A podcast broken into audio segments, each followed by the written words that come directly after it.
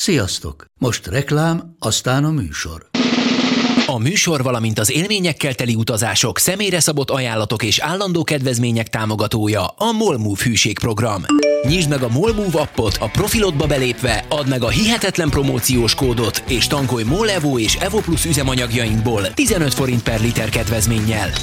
Ne feledd, a hihetetlen promókóddal most még jobban megéri Molmove tagnak lenni. Vége a reklámnak, jön a műsor.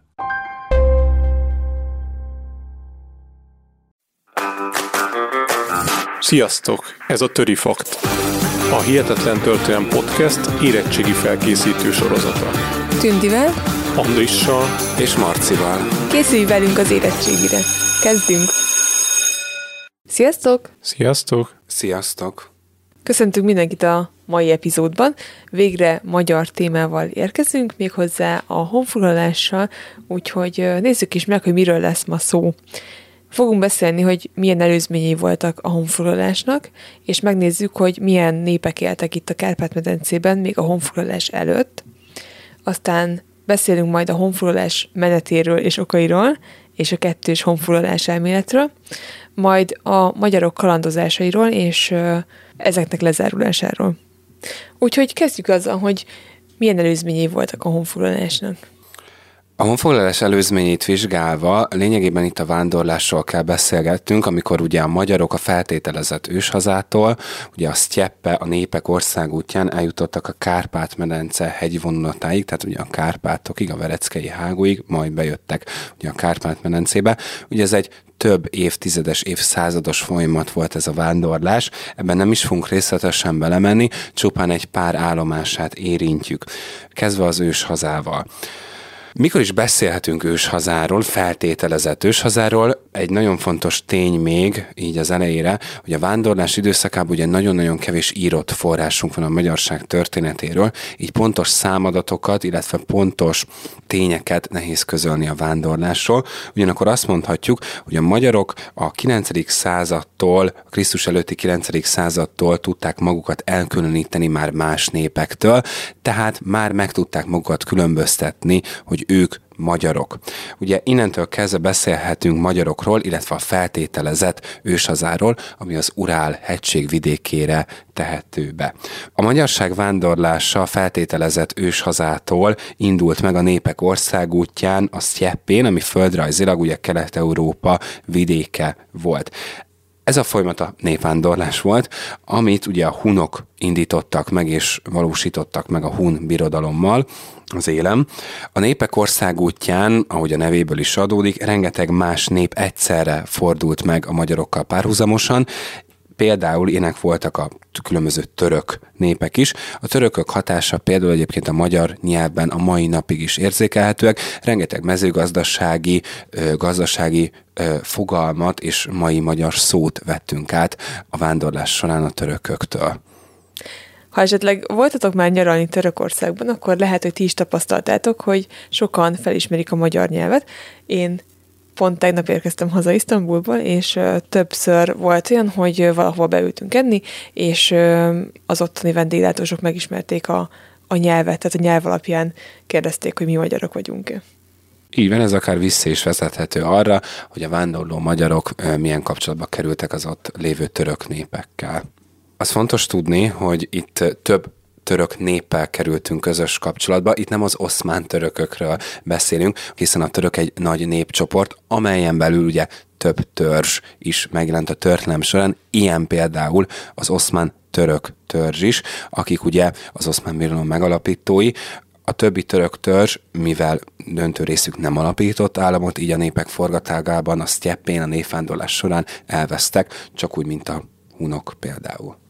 A szepén való vándorlás során nem csak a törököknek volt behatása a magyarokra, a vándorló magyarságra, hanem más népek kapcsolata is megjelent a vándorlás során a magyar történelemben. Ilyen volt például a kazár birodalom, a kazároktól rengeteg mindent átvettünk, például a kettős fejdelemség intézményét is a kazároktól vesszük át, tehát hogy a magyaroknak van egyszer egy vallási és egyszer egy katonai vezető is, ugye ez a Hold, illetve a Gyula szerepköre volt. Ez majd később, hogy haladunk előre, ez egy ember kezébe fog kerülni. A magyarok rengeteg szállásterületet érintenek a vándorlás során.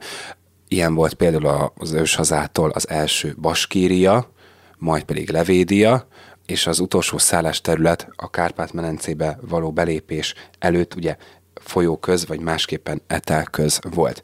Etelközben megtörtént ugye a vérszerződés megkötése, tehát amikor ugye a magyarok törzs szövetségre léptek, ugye ez a híres hét magyar törzsnek a szövetségét jelentette, a hét törzs szövetségre lépett, és vezetőknek Álmost, Árpádot, az ő fiát, illetve Árpád leszármazottait választották.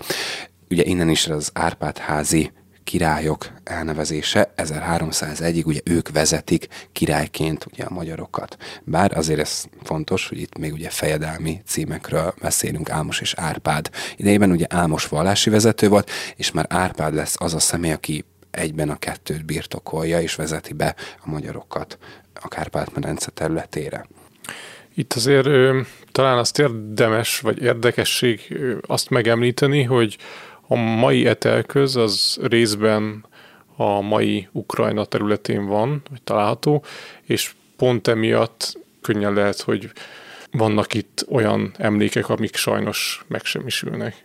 Így van, ugyanis azért etelközben már tárgyi forrásaink is vannak, régészeti leleteink, honfoglaláskori sírok főleg, amik nyilván tárgyi emlékeket adnak, illetve Baskíriából származik az első írásos forrás feljegyzés inkább.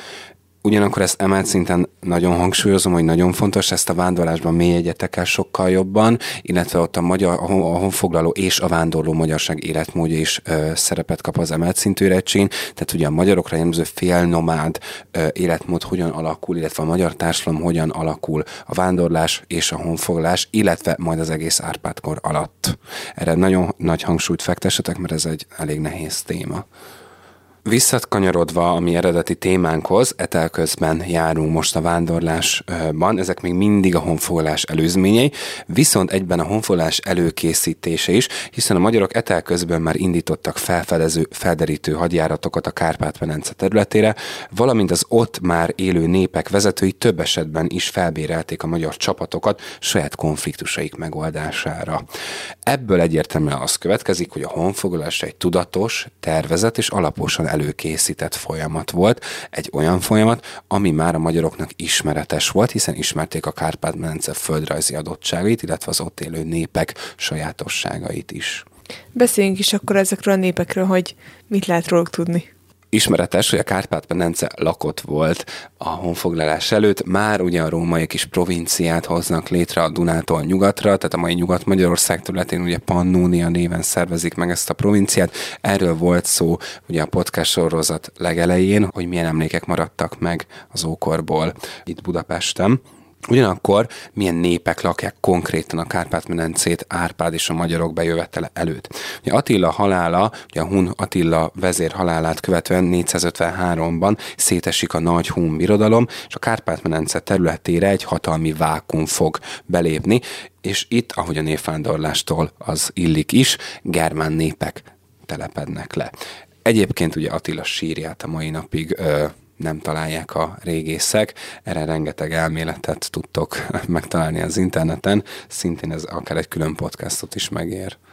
Hát meg itt talán azt is érdemes megigyezni, hogy ugye a magyarok általában a hunokra egy ilyen pozitív képként tekintenek, de ez Nyugat-Európában egy, egy nagyon pejoratív kifejezés, és ezt a 20. század elején is több ilyen filozófus is használta, meg általában a politikusok is, hogy a hunok az egy ilyen, hát kb. nekünk egyenlő a barbárral, vagy valamihez hasonló, ami a civilizációt akarja megsemmisíteni. Így van. Tessék megnézni a Mulán című filmet amúgy. Ja.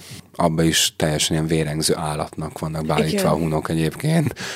És arról is talán érdemes megemlékezni, hogy összeszokták mosni az egész humbirodalmat sokszor, de hogy ez azért az ázsiai, meg itt a, az Attila féle, az teljesen külön kezelendő, nem? Így van, tehát hogy itt a honbirodalom rétegződése is egy külön podcastet megér, mert mint ugye egy nomád nép, így az ő öröklési rendjük és szervez, szervezetük is nagyon széttagolt és bonyolultnak tekinthető.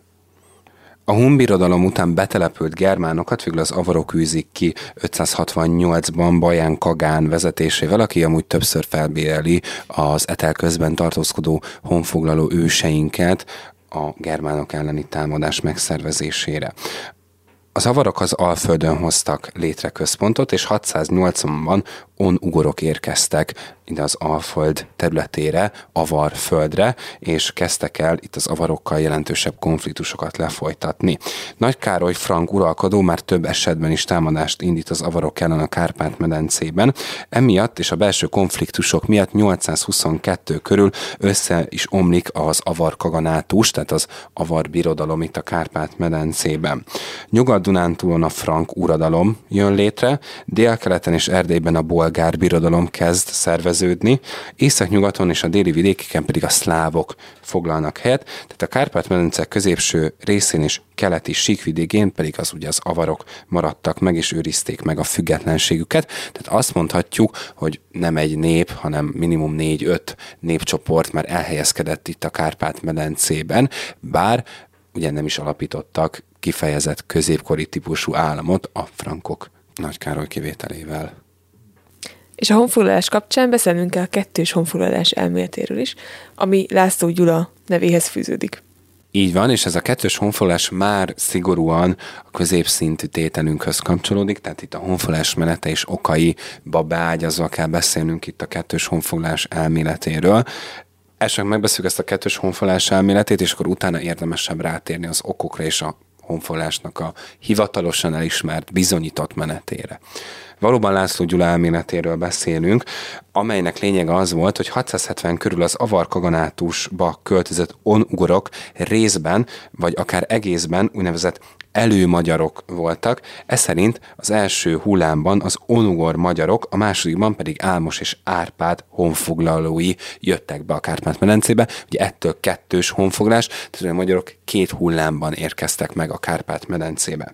Ugye az avarkaganátus népessége nem halt ki, ebből ez következik egyértelműen, hanem az Alföldön és az egykori Pannon területeken élt tovább, és megérte a magyarok bejövetelét. Ez az elmélet tudományosan nincsen teljesen bizonyítva az írott források hiányossága miatt, ugyanakkor az elmélet azért valószínű, mert ha csak a honfoglalók hozták volna be a magyar nyelvet a Kárpát-medence területéről, akkor az ősi magyar nyelv, tehát az ő honfoglaló nyelvük éppen olyan hamar elenyészett volna, mint ahogy a Dunai bolgár kánság onugor eredetű hódítói, hódítói elitje is beolvad gyakorlatilag a meghódított szláv népességbe, azaz ugye a bolgárok eltűntek innen a Kárpát-medencéből. Összefoglalva, tehát akkor a magyarok is beolvadtak volna egy időn belül az itt élő Kárpát-medencei népesség forgatagba gyakorlatilag és akkor érdemes rátérni a honfoglalás okaira, tehát hogy miért pont a Kárpát-medencébe érkeztek be a magyarok. Hát ennek több oka is volt. Egyrésztről ugye a besenyők folyamatos támadása írja a magyarokat már a vándorlás során több szállásterületen, de etelközben többször rátörnek ugye az etelközi magyarokra, sőt a honfoglalás során is ez megtörténik. Tehát amíg itt a honfoglalás zalik, addig több besenyő támadás írja az etelközben maradt ö, honfoglaló magyarokat. Kárpát-medence több szempontból is alkalmas volt ugye a magyarok letelepedésére. A Kárpátok miatt megfelelő természetes védelmet biztosított az itt élő népeknek. Ugye folyókban, hegyekben, síkságokban abszolút gazdag területről beszélünk, amely közel is helyezkedik el a nyugat-európai térséghez, és távol viszonylag a sztyeppei népességforgataktól. A honfoglalás menete kérdéses, tehát nem teljesen tisztázott. A források nem egységesek a magyarok bejöveteléről az írott források hiányosságai miatt. Ugyanakkor a 19. század végére kialakult az a történelmi tény, hogy a honfoglalás hivatalos évszáma, amit az érettségén is fognak kérni tőletek, az 895 volt, amikor is ugye Árpád átlépte a Kárpátok hágóit, a Vereckei hágon keresztül özönlöttek be honfoglaló magyar őseink a Kárpát-medence területére. Csak hogy mert ugye 862-ben és 881-ben már frank uralom alatt álló területeket támadnak a magyar sereg a Kárpát-medencében, tehát már ismerték azért a honfoglaló őseink itt a Kárpát-medence területét. A 9. század közepére a magyar nagyfejdelemség népe legalább részben átköltözött a Kárpát-medencébe, nem. Tehát ugye a honfoglalás több menetben és hullámban zajlott 895 után is, tehát nem csak előtte, hanem utána is. Ugye alapvetés az, hogy ugye a honfoglást így 862 és 895 közé érdemes tenni, és ez alatt az időszak alatt érdemes ezt kezelni, és azt egyelőre egy eltervezett, hosszantartó folyamatnak kell körül írni, és ez egy alapvető tény, hogy ez egy alaposan megtervezett folyamat volt a honfoglaló őseink részéről. Itt egyébként érdekesség az, hogy ugye ezt a 895-ös dátumot szokták tanítani, és ezt is kérdezik az érettségén. Ugyanakkor fura az, hogy a milleniumi ünnepség az 1896-ban volt, ugye amikor az ezer éves államot ünnepeltük, aminek egyszerűen csak az az oka, hogy nem készült el időben a hősök tere, meg a Városliget, meg azok az épületek, amik ennek kapcsán épültek, és ezért az ezer éves évfordulót egy éves késéssel ünnepeltük. Miután most ugye kronológiailag is elhelyeztük a honfolást, azért érdemes a honfolás irányát is, illetve a szerveződő magyar nagyfejedelemség központját is leszögezni. Ugye ezt Anonymous-tól tudjuk legfőképpen megszerezni ezt a tudást. Ugye Anonymous észak-kelet felől a Vereckei hágon átvezeti be a magyarokat, mármint történeteiben. Krónikái viszont egy Erdélyen keresztül történő beköltözésről is írnak. Mindkét hagyománynak igaza lehet, sőt, még a Száva és az Alduna felül is érkezhettek be őseink az új hazájuk területére, tehát a Kárpát-medence területére. Ez szinte teljesen bizonyos, hogy nem csak a Verecei hágon átözömlődve a magyar Törzszövetség és a magyar nép a Kárpát-medence területére. Ugye Álmos és Árpád közötti hatalomváltás történik meg a honfoglalás során, már a Kárpát-medencében megy végbe ugye ez a hatalomváltás vagy hatalom átvétel. Ugye a magyar honfoglalás ilyen formában Álmos és Árpád együttes érdeme. Ez nagyon fontos, ugyanis mint tanár ezt azért többször érzékelem, hogy ezt azért általában Árpádhoz kötjük, és Ámosnak így a szerepe és jelentősége sok esetben elsikkad a honfoglalás során, de ekkor azért még ő is, mivel hogy ugye fejedelmi ö, működésű a Magyar Törzs Szövetség, így neki is nagyon fontos szerepe van, mint táltos, tehát mint vallási vezető a magyarok élén. Az életelepedett magyarok és az így már a Kárpát-medencében megszervezett Magyar Nagyfejedelemség központja pedig Ópusztaszer lesz, ahol egyébként a feszti körképet is megtekintetitek a honfoglalásról. A magyarok híre pedig gyorsan terjedt nyugaton is, ugyanis egyre több nyugati irányú magyar támadás történt. Erről is beszélünk egy kicsit. Így van, a kalandozásokat én mindig két részre szoktam bontani. Ugye van a honfoglalást, a honfoglalás fegyveres biztosítását célzó, kalandozó támadások, amik egyben előkészítették, egyben majd később biztosítják. A honfoglalás, illetve a Kárpát-medencének a teljes uralmát, illetve vannak a tipikus nyugatra és a keleti területekre irányuló hosszabb akár itáliai vagy bizánci magyar hadjáratok. Kezdjük a honfoglalás fegyveres biztosításával.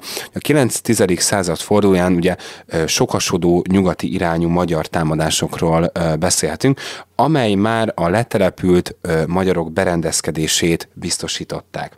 Ugye már ekkor megfigyelhető volt, hogy a magyarok saját politikai érdekeik szerint avatkoztak be a Kárpát-medencében élő népek konfliktusaiba.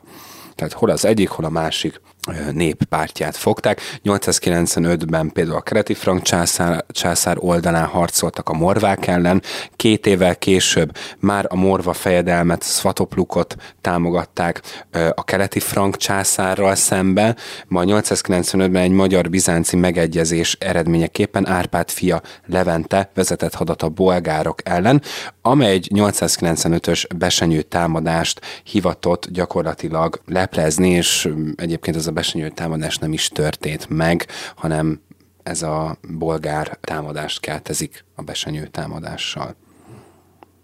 907 nyarán a szokásoktól eltérően a magyar nagyfejlemséget az első támadás éri meg a Kárpát-medencében, az első olyan külső támadás, amely egy olyan néptől érkezik, aki azért itt a nomád népek csoportján belül azért sokkal szervezettebb államot épített már ki, hogy ezek a frankok lesznek, egészen pontosan a már szétesett frank keleti frank királysága fog támadást indítani a magyarok ellen. Ugye nem, nem igazán nyugodott bele a keleti frank királyság abba, hogy ugye Karolink Pannonia elvészni látszik, tehát ugye a Dunától nagyjából ugye nyugatra eső területek, ugye itt Magyarország nyugati részére vonatkozik, mármint itt a Szent Istvánkori Magyarország nyugati részéről beszélünk.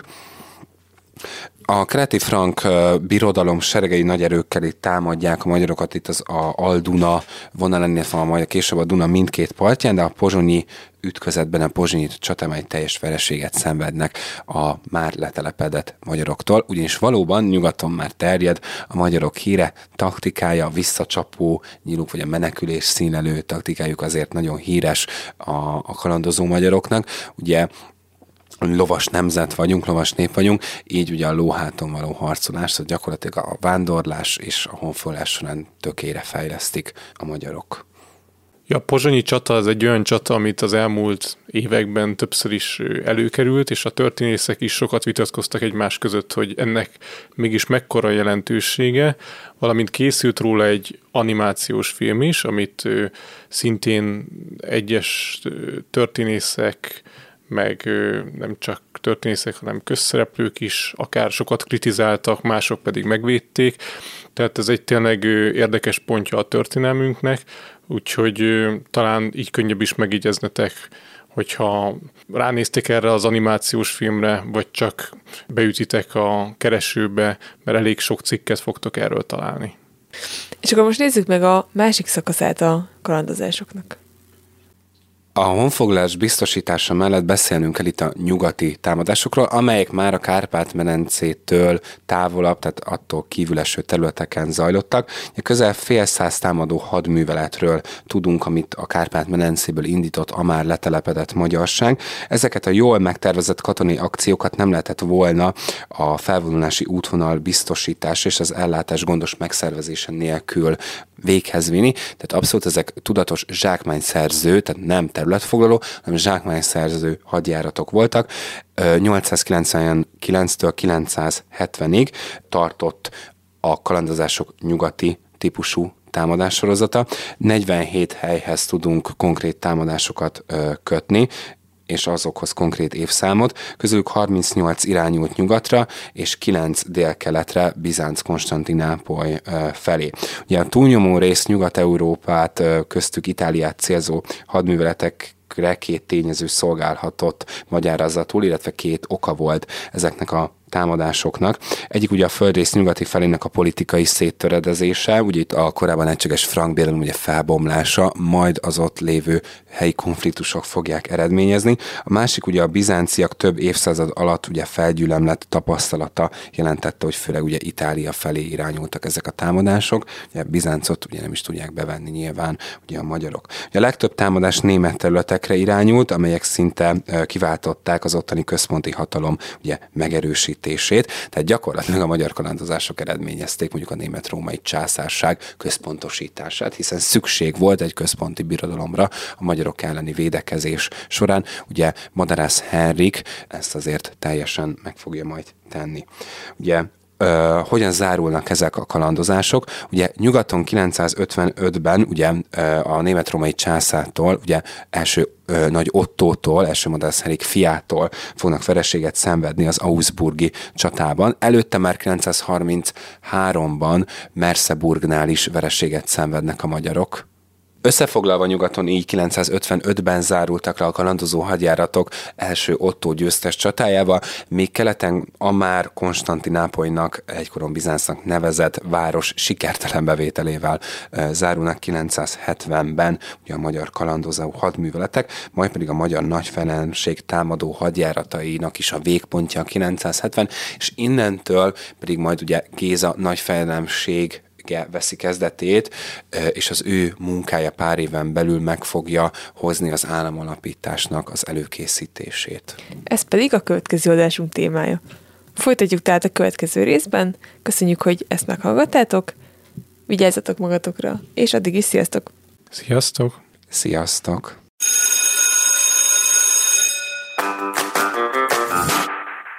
Kövesd a Történelem Érettségi Instagram oldalunkat is, ahol további hasznos anyagokat, vázlatokat, fogalomgyűjteményeket és érdekességeket találsz a felkészüléshez. Ha pedig szívesen hallgatnál érdekes történelmi sztorikat, kövesd a Hihetetlen Történelem Podcast csatornát is.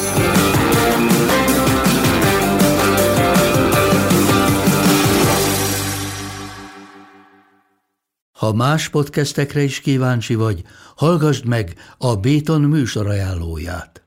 El tudod képzelni, hogy a podcastet, amit éppen most hallgattál, fél év múlva már a mesterséges intelligencia generálja? Mi sem. De ha érdekel, eljötte már a gépek lázadása. Hallgass bele az Embertelen podcastbe. Orsós Lajos vagyok, a műsor házigazdája. Egyelőre még élőben. Egyelőre. Fedezzük fel együtt, hogyan ismerkedik, randizik, mesél és vitatkozik Betty és Péter, két teljesen mesterséges intelligencia. Lajos, a podcast címét mond még egyszer, Léci. Oké. Okay. Embertelen podcast. Ez a műsor a Béton közösség tagja.